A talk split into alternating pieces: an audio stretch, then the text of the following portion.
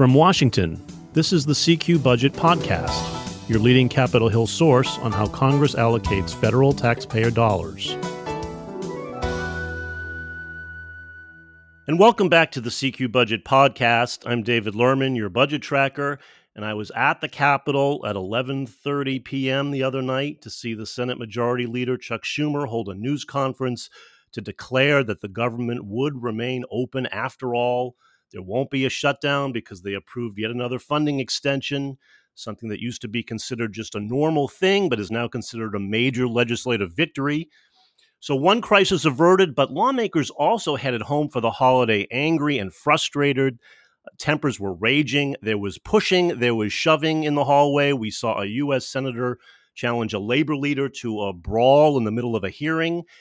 And those bitter feelings won't help Congress resolve all the unfinished business they left behind. We saw conservative rebels derail the appropriations process by voting against their own party's rules that are needed to bring up spending bills, I think 3 times now.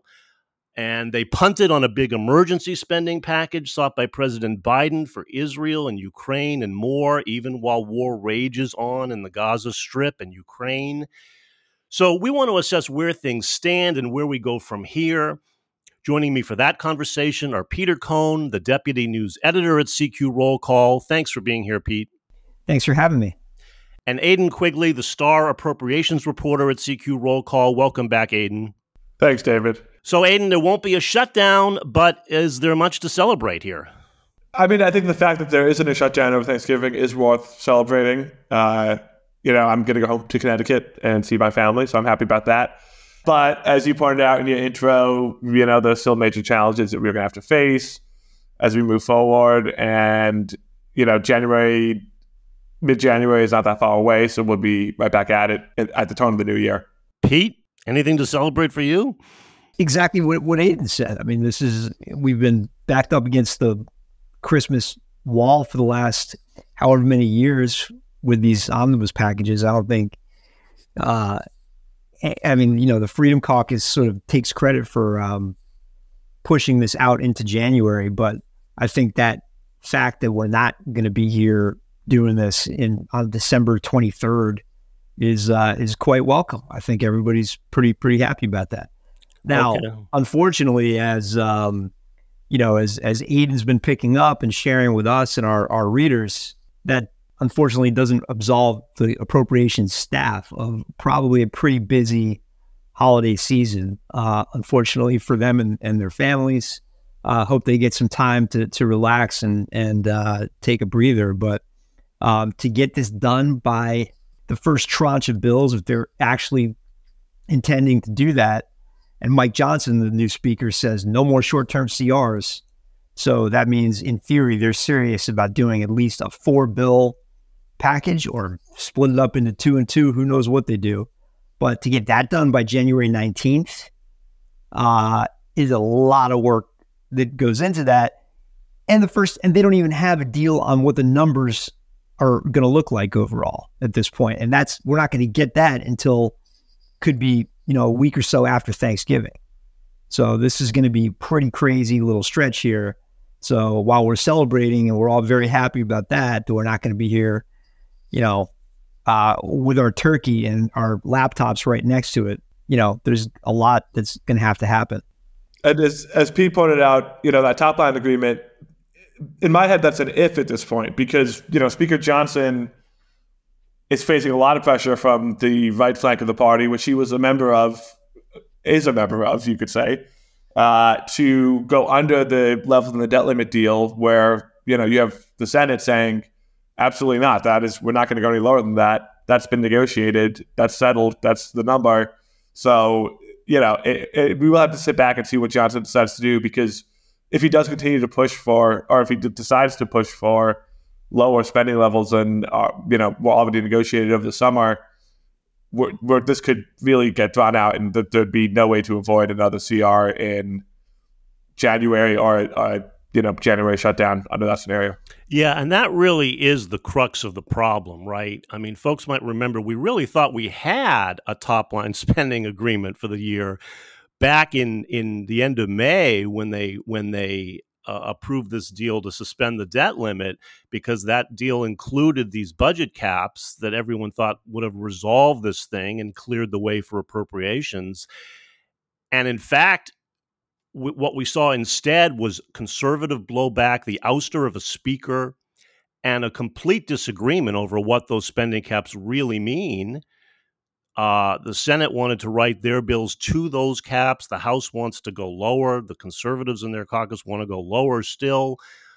And that's the essence of the debate. And that's why all year there has not been any agreement between the two chambers, or even really within chambers sometimes, as to what these overall spending levels should be.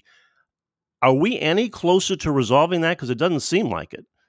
With not much time left, with the holidays coming up, I mean, is there much ray of hope there? That's not particularly. I mean, the Democrats are completely dug in across the two chambers, and they're basically in lockstep with most of the Republicans in the Senate. That the numbers that were agreed to by President Biden and former Speaker Kevin McCarthy in exchange for suspending the debt limit past the 2024 elections, which was a pretty heavy ask of a lot of the Republicans to do that. They got, you know, these numbers that basically keep non-defense spending flat. And, you know, Republicans were looking for a lot deeper cuts than that. Defense was allowed to go up. Everybody was on board with that. But non-defense, you know, the best Democrats could wrangle out of that was keeping it flat. But for the Republicans who say, you know, we came into office with a mandate after the midterms to cut spending, that was nowhere near good enough. So they made, none of them voted, you know, none of the Freedom Caucus gang voted for the debt limit deal that McCarthy made. Speaker Mike Johnson, however, did, but, you know, he's got to deal with this group, and they are not happy about what's been going on with the CRs and the fact that, you know, Kay Granger, the appropriations chairwoman, her bills actually do not meet the targets. They're lower than the targets in the debt limit deal to begin with.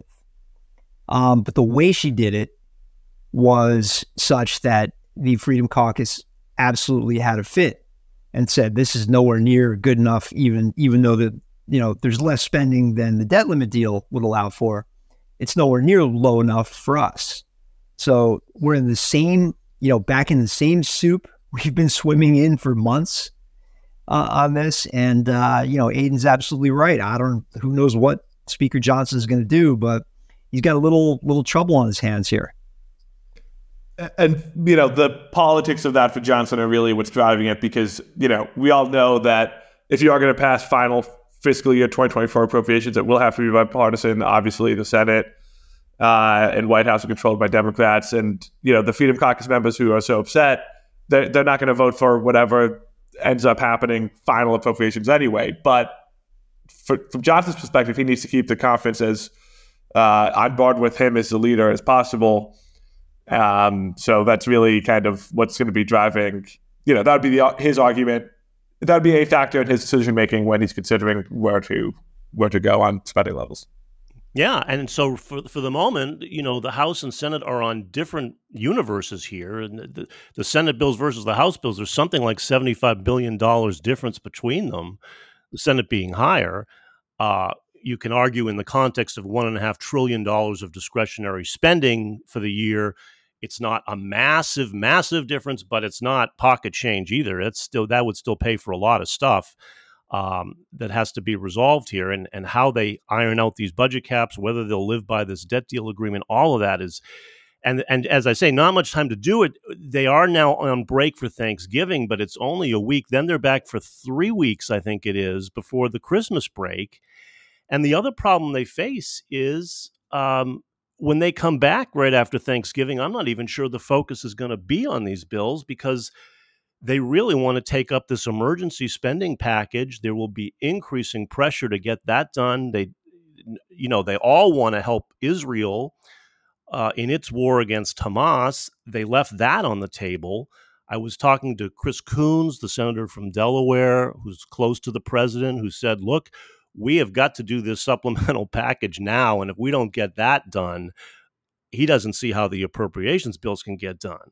So I have a feeling the focus is quickly going to shift to this emergency package, which is tied up, we should say, in an immigration fight now, because the only way Republicans say they're going to approve more aid for Ukraine is if they get border policy changes at the U.S. southern border, which opens up a whole can of worms over immigration policies that the two parties aren't close to resolving. There are some quiet bipartisan talks going on to see if they can reach any compromise on that, but the early indications are they're nowhere. Where does that leave us? And you know, can they get the emergency package done before they leave for Christmas? I mean, the timeline here does not seem very promising to me. Yeah, let me just say on that, there's a tendency to think of these things as sort of in their own separate universes, that there's silos for each of these things, that they happen kind of in a vacuum and aren't, you know, that they're considered completely separately from everything else that's going on. So I tend to think that's not the case, and that the supplemental is going to sort of necessarily be sort of melded into the negotiations over the top lines for FY24, that the four leaders of Congress are going to have to get in a room and they're going to figure out, what do we do here over the next few months? How do we deal with the situation? The supplemental is tied together with the FY24 appropriations process, whether they like it or not, because they've got to figure out, how do we process this supplemental in the Senate? So if you're opposing some of the things that are in the supplemental, which has a lot of things in it that members of both parties, I think, might agree are not necessarily an emergency, because President Biden also, remember, he introduced another $56 billion package for domestic appropriations, that there are members who are saying, you know, a lot of those things in that package maybe ought to be considered in the regular appropriations process. So at some point, they're going to figure out, look, we're talking about fiscal 2024 appropriations right now. We're in fiscal 2024. It started back in October. So it's no longer a supplemental, you know, emergency for the prior year. It's now all part of FY24. So let's put it all on the table and see where it shakes out. So I could, you know, if they want to be able to get a supplemental through, of course, they got to deal with the border situation, because that's tied in as well. But you've also got other vehicles that are moving in the not lame duck session, but in the post-Thanksgiving session. You got the NDAA. You got to do something about the FAA reauthorization expiring. So there are a bunch of vehicles that are moving, that if something isn't necessarily attached to the first train out of the station, it might get attached to the last train out of the station. So there's deals that can be made in the context of all these other things that are happening on the Hill. Not everything is just going to happen in its own silo. When the four leaders get in the room, they're going to be dealing with all of these issues together. The four corners of the Appropriations Committee probably, you know, no, they're going to be dealing with their own limited issues limited to appropriations. But it's the congressional leaders that are going to be the ones who are driving the entire framework for what happens after Thanksgiving. Sure. But I mean, if the emergency spending gets wrapped into the regular appropriations, I don't think aid for Israel is going to wait until January or February. I think it's going to have to move. No. What I'm saying, David, is that as part of the top line discussion, that they're going to have to figure out also a framework for the supplemental. Oh, the deal could be part of it, right? Okay. It's not going to be considered in its own silo apart from the top line for FY24 appropriations. I mean, Aidan, correct me if I'm wrong here, but given the way the timing works out here, they can't just sort of. I mean, it's not. What you may see is the Senate just brings up their own supplemental and says, "Okay, forget everything else. Here we go. We're putting this giant package on the floor." And we're going to dare the Republicans to vote no. We're going to dare Speaker Johnson to sit on it. But then if you're Johnson, you're going to come back to that and say, look, I see what you're trying to do. I even agree with some of it, but I got a big problem in my caucus. So I can't get this through unless you give me something. And we've got to also deal with FY24 appropriations, the top lines, the fallout from the debt limit deal that a huge group in my party did not support. So what I'm saying is they need to get in a room and put it all on the table and figure out what is the framework that will allow for these spending bills to get through. And then you can break them up into different tranches and sort of have a process. You do the supplemental first in December, and then you come back and do the regular FY24 packages in January and February. That could happen, but I think the precursor to that has to be the four corners of the congressional leadership. The top leaders and the White House probably are going to have to get in a room and figure out what that all looks like. Yeah, I agree with Pete. I mean, I think lawmakers are saying they want to try to move a big supplemental in December, but it's kind of hard to see with no forcing mechanism of a government shutdown how that can work, especially when we look at the Senate and they're really stalled out on the border and there's really no clear path forward to reach an agreement on that, which Senate Republicans are saying they need. So I think that at the end of the day, we will see this kind of rotted together with the fiscal 24 appropriations. Yeah, I mean, these things could move in a sequence, but you got to sort of hammer it all out together as part of a framework first. So there could be a trade, something on the border. Maybe Republicans get a concession on the border, and then something else breaks the Democrats' way as part of the NDAA. You see what I'm saying? Like the concessions are going to be traded sort of across vehicles here as we get into the post-Thanksgiving session. And all that's going to be hammered out at the top leadership level with the White House in the room. Maybe not the president, but maybe some of his emissaries, his legislative affairs people, maybe the OMB director. There's going to be some people that are going to have to, from the White House, that are going to have to be part of this. Maybe Secretary of State, something like that. There's going to have to be a big meeting or several meetings to hammer out, what do the next couple of months look like? Because we got to get Ukraine done. We got to get Israel done. We got to get some disaster aid done. They're going to figure out what are the top priorities that have to get done. And then, again, if you're Speaker Johnson said, okay, I'm going out on the limb here for you on Ukraine. What are you going to give me over here on FY24? You see what I mean?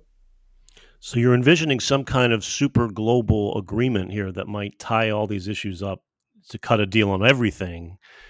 Yeah, but not necessarily as a part of the same legislative package. Right, not one bill, but a deal. What I'm talking about is sort of like a memorandum of understanding that these are the things that we're going to support. These are the things that you're going to support. At the end of the day, we're going to, we're making sausage here. Okay. And it might move in this sequence, and it might move in that sequence. And here's what we're going to do with the NDAA. Here's what we're going to do with this. Here's what we're going to do with that. But we have sort of an understanding that these are the deals that are necessary to get all of these things done in a certain sequence. Now, yeah, I think I totally agree. And I think that a big point that we've been making in the past couple of days is that they really need to hammer this out in the first 2 weeks after they return in order to get things done on time by mid-January based on all the staff work that has to go into getting these bills negotiated and all lined up. So that's really a tall ask, especially when you consider that there's a still new speaker, still getting staffed up, still, trying to decide how to navigate these complicated issues, and huge differences between the Senate and the House on what they want to spend next year. And then, of course, even if they get a deal on top-line spending levels, I still kind of wonder. We saw the House has passed 7 of its 12 annual spending bills, but they haven't been able to pass the rest, and the rules have gone down. They're just not able to even get them up on the floor now, because of the Freedom Caucus folks, the rebel conservatives who want to cut spending more deeply. Even if they get a top-line agreement, it's going to be an agreement that the conservative rebels don't like. I think we know that because it has to be bipartisan. Then the question is, can they move that? Can they bring bills to the House floor and pass rules that would allow them to bring them up, even if there is a new top-line in place? Because the Freedom Caucus is not going to be happy. I mean, as we saw in both of the continuing resolutions, you can just do it by suspension with the margins you'll likely get. They're not going to be able to pass a rule with Republicans on any of this, as you pointed out. So it'll have to be by suspension, which does require a two-thirds vote. It's a high bar, but assuming it's a bipartisan agreement, Democrats have shown us a couple times that they're really willing to get in line behind Jeffries, and follow the leader. So they did, yeah, they did pass it that way on for this stopgap funding measure. So, right, that they have to rely on that. They suspend the rules and require a 2/3 vote to bypass all the shenanigans over the rules. I guess that's what we're looking at. Then they blow through a once they get a top line deal, they can blow through bills under suspension, hoping they get 2/3 votes. Well, look, Johnson's new at this, but he also is not, he's not a complete rube. I mean, he understands that the people who want to do these very conservative things do not have the votes. In fact, in many cases, including very recently, they do not have the votes even to get it through the House.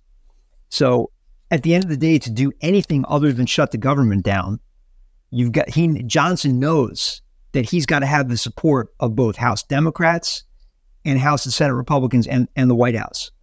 So Johnson's choice is very simple. Either he goes with the 20 or 30 House Republicans who essentially are going to say no to everything and just would basically prefer a shutdown, it would seem, or is he just going to do something that he's got to hold his nose and sign off on in order to just keep the trains running and keep the government functioning. That's it. That's what it comes down to. That's what it came down to McCarthy before him. So the question is going to be for Johnson and the 20 or 30 people who don't like making deals, are they going to try and sack Johnson the way they sacked McCarthy? And is Johnson going to care about that? And so, so we'll see. McCarthy ultimately said, you know what, let's roll the dice. And I don't care. I'm not going to have the troops not paid during a war. I'm going to keep the government funded. If they want to sack me, have at it. And they did. That's right. And the price for that was he lost his job. Yeah. So we'll see. They're giving Johnson a lengthy honeymoon here.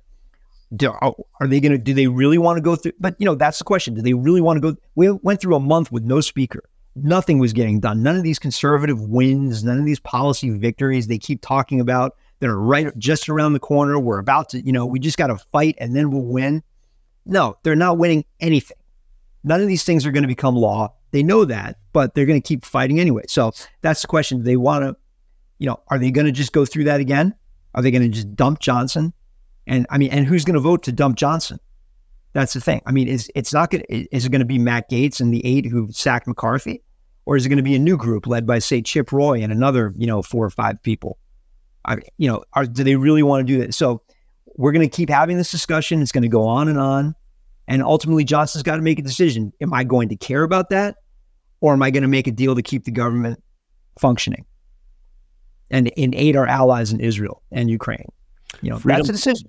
And we don't know. We're not inside Mike Johnson's head, and he's going to have these discussions with his caucus. And he's going to find that a vast majority of his caucus want to just make a deal and get these things done. But so then he's got to make a decision. The Freedom Caucus folks did sound plenty angry as they left town, holding a little news conference, vowing to keep fighting, saying, what have we accomplished this year? There's been nothing. We're going to fight for more spending. That's why we voted down these rules, because we're angry. We're ready for a fight. We're not going to play nice here. I guess the question, Aidan, is how much time do they give Johnson? Because they're expecting a lot from him, and they do say... They say they like Johnson, but they also say they expect him to keep his word and fight for their conservative principles. Yeah, kind of circling back on a point made earlier, they're always going to be the description you just said about the Freedom Caucus. You could copy paste that into every single continuing resolution, every single big spending package that we've had over the past few years. That's just kind of where they go. I mean, the question about how do they look at Johnson and do they really want to go through another round of speakers election to get what end result is the question. What will end up going differently unless they find the moderates in the caucus will not pick a speaker who wants to consistently shut down the government. At least they're not going to pick someone that they think will decide to do that. So unless we want to get back into endless speaker election, I think that really... they're going to have to sit back and kind of evaluate the situation and decide how to move forward. But I, for one, don't want to be back covering a weeks, months long, endless speaker election until the next Congress. But it has been a whirlwind. So where do we think things are when they come back from Thanksgiving? Where do you think they pick up? I mean, do they still try to pass these spending bills that are going nowhere? Do they, you know, will leaders immediately sit down? I tried to press Chuck Schumer on whether leaders are ready immediately to start negotiating top-line spending levels. He gave me a kind of a vague response saying, yes, we know we need them. Yes, we're going to be having these talks and appropriators. But hard to pin down exactly how serious they are yet, how committed they are, when immediately they get down to brass tacks. How quickly do you think that happens? So what I think is over the break, the Senate Appropriations Committee staff are basically writing a supplemental. And then when they get back, they're going to start shopping it around and see what it looks like, see where the support is. But in the meantime, they got to have other things to put on the floor. So I wouldn't be surprised if, I think, Aidan, correct me if I'm wrong, but the Senate was looking at another one of these mini buses with, they're going to try to do some of the hard stuff like labor, HHS, defense. I can't remember the others that were in the mix. And so I could see the Senate trying to do that just because they don't really have anything.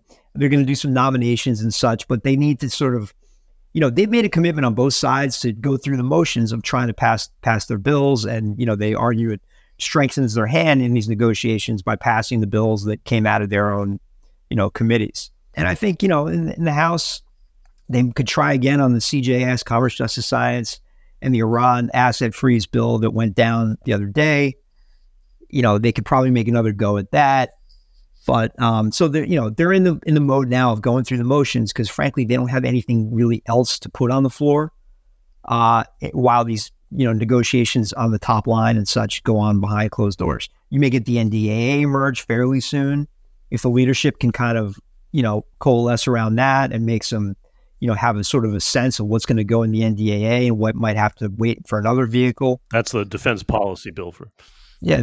Yeah. So, I mean, that's considered a must pass bill, even though they frankly don't really have to pass it, but they have for 62 years. So they want to keep doing it.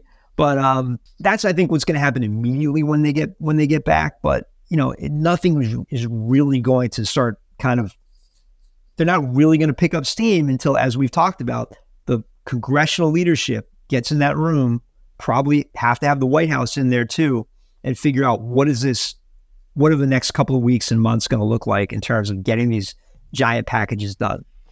And I don't know, Congress doesn't really respond that well until there's a deadline. And then the next funding deadline is until January 19. So we'll see how productive they can be in the interim. Maybe some Thanksgiving turkey will help. They're going to need it. They're going to have a busy couple months when they get back. But that's all the time we have for today. If you like what you heard here, you should subscribe to the CQ Budget newsletter, which hits your inbox every morning that Congress is in session. You can find that at CQ.com. You can find all of our budget coverage and more at CQ.com or rollcall.com. Thanks again to Peter Cohn and Aidan Quigley for joining me. Thanks, guys. Thanks, David. Always a gracious host. Thanks, David. And thank you all for listening. We're going to take a break for Thanksgiving next week, but we'll be back when Congress returns. We hope you'll be there then. Thanks for listening. We'll see you next time.